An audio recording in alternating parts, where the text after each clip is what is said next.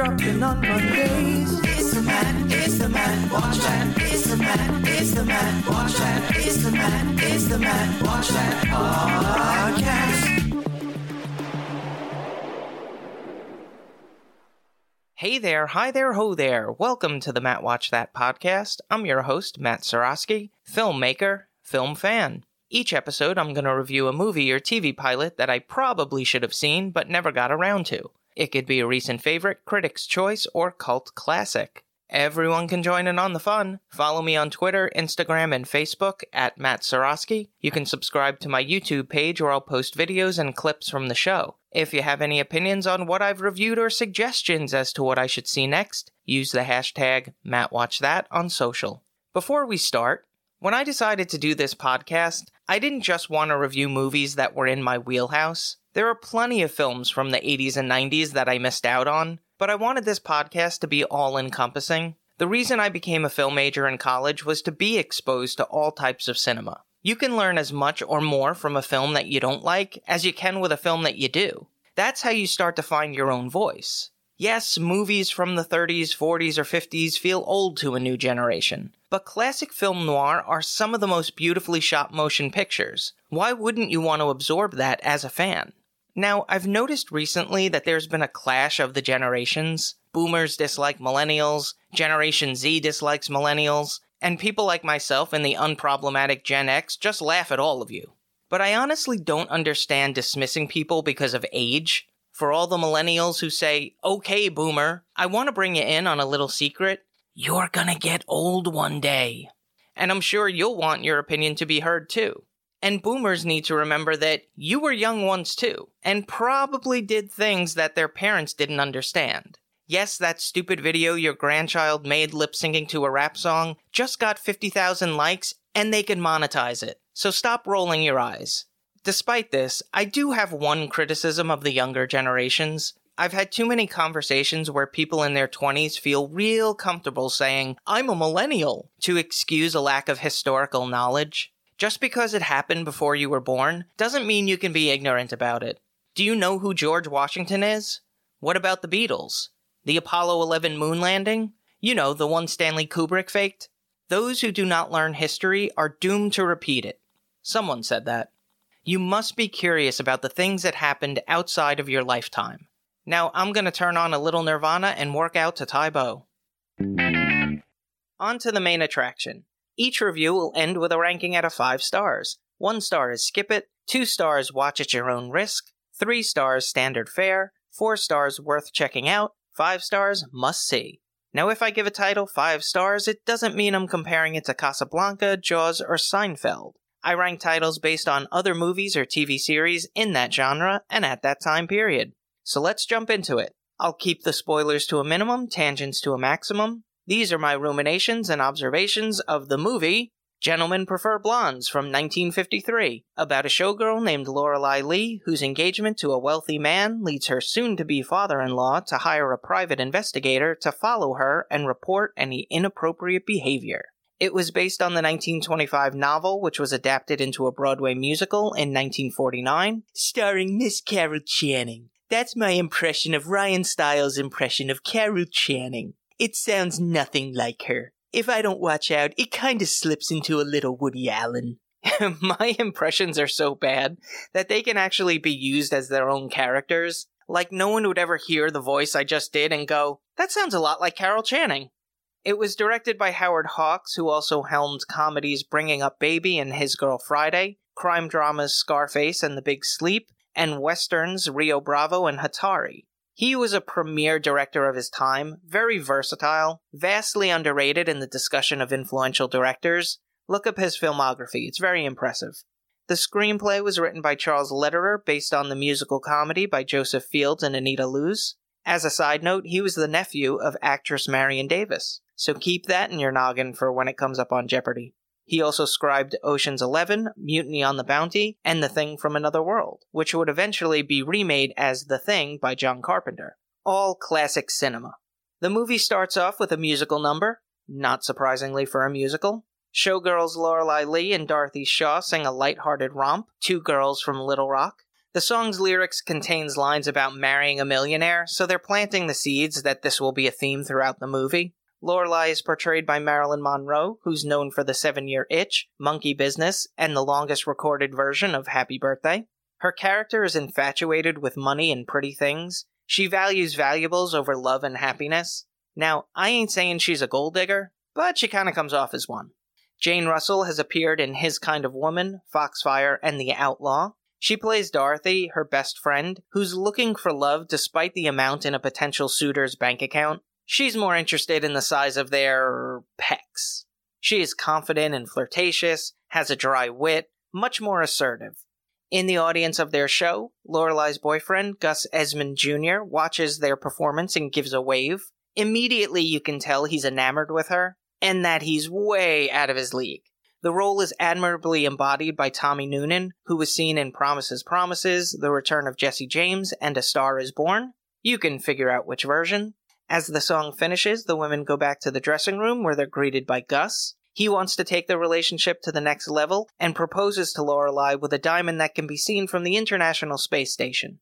After she accepts, it makes me really uncomfortable the amount of times she called him daddy, especially with that helium baby voice. Is this movie the reason why that fetish exists? Has anyone who enjoys their partner referring to them as daddy really thought that one out?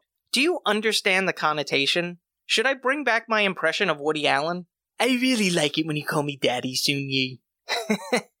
so, um, Gus Esmond Sr. disapproves of his son's relationship. As Lorelei and Dorothy are set to embark on a cruise for Paris, the soon to be father in law hires a private investigator to tail them. He believes Lorelei is only marrying his son for money and wants her to be caught in an uncompromising position to prove she doesn't love him. The private investigator, Ernie Malone, is portrayed by Elliott Reid, who is in The Absent Minded Professor, Vicky, and Inherit the Wind. You can figure out which version. As he digs into the activities of Lorelei, he ends up befriending Dorothy, and a romance starts to blossom. Uh oh. At dinner, Lorelei meets Sir Francis Beekman, who owns a diamond mine, and immediately she becomes captivated with him. Well, his money at least. When he visits her room, the private investigator takes a picture of them together through the window. Dorothy spots this and puts two and two together, figuring out the scheme. Now she and Lorelei must think of a plan to get back those pictures. Gentlemen Prefer Blondes was a campy little movie. Marilyn Monroe and Jane Russell make a good pair. They played off each other well. One is flirtatious and sexy, the other is confident and brash. Some of the jokes had to be considered risque for the time. Two young men were talking, and one said, Suppose the ship hits an iceberg and sinks. Which one of them do you save from drowning? The other one responds, Those girls couldn't drown. You can make the inference. I don't normally talk about costumes, that's not really my lane, and if you looked at my fashion, you'd agree. But the outfits throughout the film were pretty spectacular. The costumes were designed by Travilla, a frequent collaborator of Marilyn Monroe. He famously took a photograph of her in a burlap sack to prove she can look beautiful in anything. He won an Academy Award for Best Costume Design for Adventures of Don Juan and nominated for The Stripper, There's No Business Like Show Business, and How to Marry a Millionaire. I like the direction of the movie. It was shot similar to how it would be staged for Broadway with longer takes. The musical numbers were directed uncredited by choreographer Jack Cole. The sequences aren't as elaborate as has been seen in Singing in the Rain or Oliver, but they felt appropriate for the film. Diamonds Are a Girl's Best Friend inspired the music video for Madonna's Material Girl, as well as countless other artists. During the number Anyone Here for Love, Dorothy accidentally gets knocked into the pool. One of the men was supposed to jump over her, completely misses his footing, and wails her. She seemed like a good sport about it. The music was upbeat and catchy, this is classic big band era. When I played trumpet and orchestra, these types were always the most enjoyable to perform. The hardest music I'd ever played was Guys and Dolls. Frank Loesser knew how to write lead parts for trumpeters. The majority of songs were taken from the Broadway musical, most notably Diamonds Are a Girl's Best Friend and Bye Bye Baby, which were written by Jules Styne and Leo Robin. Additional songs were composed specifically for the film by Hoagy Carmichael and Harold Adamson, including Anyone Here for Love and When Love Goes Wrong, Nothing Goes Right. The runtime is 1 hour 31 minutes, which is unusually short for a musical, but I'm not complaining. It had a budget of 2.3 million and grossed 5.3 million at the box office. Ultimately, the movie comes down to round windows, all ashore, invalid, piggy, booster seat, animal magnetism, where's the tiara, Bastille, blonde mantrap, and Sergeant Slaughter Esquire. I give it three and a half out of five stars.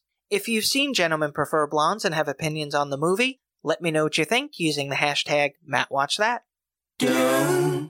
Moving right along, each episode I'm going to post clips that I think people should watch. It could be movie trailers, music videos, interviews, or something completely random. Search for my YouTube page and there will be a playlist called Matt Watch That Playback. This could be the most straightforward clip I've selected Baby's hearing for the first time. That's pretty self explanatory, but I need to fill some time, so I'm truly amazed at the advancement of technology. Just the fact that our smartphones have replaced at least 25 devices and it's not much larger than an index card is pretty amazing. Wi Fi? That's incredible. I can access the internet wherever I am. I'm still equally amazed and terrified by planes, though I'm still not on board with self driving cars. So, when I came across this video where babies are hearing sounds for the first time, I had to do a little digging. How is that possible? It's called cochlear implants. It's a device that stimulates the nerve and allows people to hear. I hope that explanation is sufficient enough because that's all I understood. It's like explaining the Matrix as a man dressed in black takes a pill and funky things happen. When I was younger, I used to know how to sign the alphabet and can still spell out my name, still know a few words and phrases here and there. Then in junior high, I became friends with a few hearing impaired students, and, being the intellectual I was, asked if they could show me how to curse in sign language. I can't remember the multiplication table, but I can sign you 15 curses. With that being said, I've read a few articles about how some in the hearing impaired community are against cochlear implants because they believe that deafness doesn't need to be cured. People should be accepted for who they are. It's hard to argue against that sentiment, but I'm not here to weigh in. I just think that it's an uplifting clip that deserves to be shared. It's available in the Matt Watch That playback playlist on YouTube. Check it out. Now it's time for the recommendation. Yes, you heard it. That's the word recommendation with Matt in the middle. I'm going to end each podcast with my own recommendation of a movie or TV series. Today I'm talking about Would I Lie to You? I am way too excited for this one. I'm a huge fan of British television, and this is my absolute favorite comedy panel show. Even the least funniest episode is more hilarious than the majority of things out there. The premise of the show is to sort out the facts from the fiction, there are two teams with three celebrity players each who receive points for accurately predicting if a story they're hearing is true or a lie. The first round is called Home Truths, where a celebrity is asked to read out a statement on a card they've never seen before. It could be a true story from their lives, at which they have to convince the other team it's not, or it could be a complete lie, at which they have to make up details on the spot to convince the other team it's true. The celebrity players have to be on their toes and use their improvisational skills and quick minds to fool the other team. Now, if the story is true, they can't lie about it, but they can be vague and somewhat evasive, and these celebrities are excellent at it.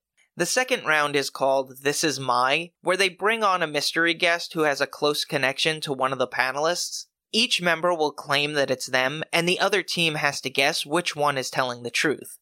The last round is Quickfire Lies, which is basically the same premise as the first, but with shorter stories.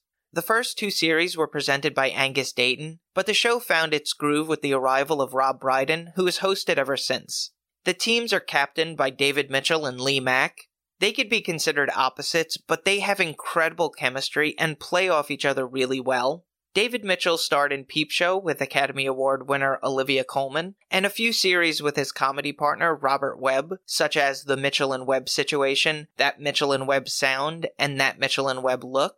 He's a bit prim and proper. His line of questioning is more logical, and his sense of humor is dry. He's probably best known for going on rants, usually about seemingly insignificant things. Lee Mack is a stand up comedian who starred in Not Going Out, which I watched consistently for the first five seasons, but episodes stopped being uploaded to YouTube, so I fell off. He once appeared on The Graham Norton Show and told a story so funny it made John Cleese laugh. When you can bring a python to tears, That's the pinnacle of comedy. Lee Mack, he's just very whimsical and gives such quick responses to questions. The writers usually give him ridiculous lies, and the stories he comes up with are incredibly funny. They all have a really good rapport. You can tell by the way that they look at each other that there's a lot of respect there, especially after a funny line. I can't explain this concept between stand up comedians, but if one makes a funny line, if another comedian doesn't laugh and says, like, eh, that's funny, they are so jealous that they didn't think of that line. That's when you know they really appreciate each other's humor and mind. I'm not sure why there aren't more comedy panel shows like this in America. It might be because Americans always seem to have some animus behind their jokes, whereas British celebrities tend to be more self deprecating, dry, or make fun of life and not necessarily each other. Also, I think British celebrities are okay with acting silly or looking foolish. You know, American celebrities always have to be Instagram ready. But anyway, the show is not just for stand ups either. There are presenters, actors, news reporters, reality stars. They have to have the right personality and willing to be playful. On occasion, the guest panelists outshine the regulars. Bob Mortimer is a frequent player and tells some of the most outrageous stories, and you'd be surprised to find out how many are actually true. Did Bob Mortimer invent a game called Theft and Shrubbery? Does Rob Brydon cozy up with his wife using a cuddle jumper? Is Bermuda an acronym of Lee Mack's ex girlfriends? Are elephants attracted to David Mitchell? Does Claudia Winkleman give everyone an animal label? These are some of the truths or lies you'll hear on this brilliantly funny show. I cannot recommend this enough. Would I Lie to You has been on for 14 seasons, 136 episodes from 2007 to today. The series currently airs on BBC One, and episodes can be found on YouTube. That's all for this edition of Matt Watch That. Thanks for listening to me babble. You can follow me on Twitter, Instagram, and Facebook at Matt Sarosky. You can subscribe to my YouTube page where I'll post videos and clips from the show. If you have any opinions on what I've reviewed or suggestions as to what movie or TV pilot I should see next, use the hashtag MattWatchThat on social. I do plan on having an interactive element, but I need them listeners. So follow, subscribe, like, and spread the word. Until next time, bye bye, baby.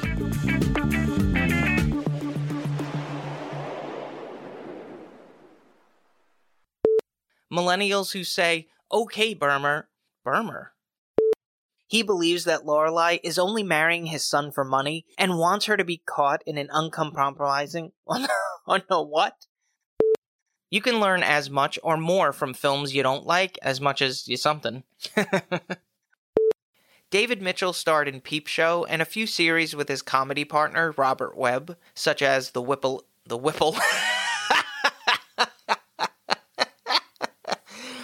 oh, that's what you get Mitchell and Webb. You get Whipple. I don't know where the P's come from, but okay.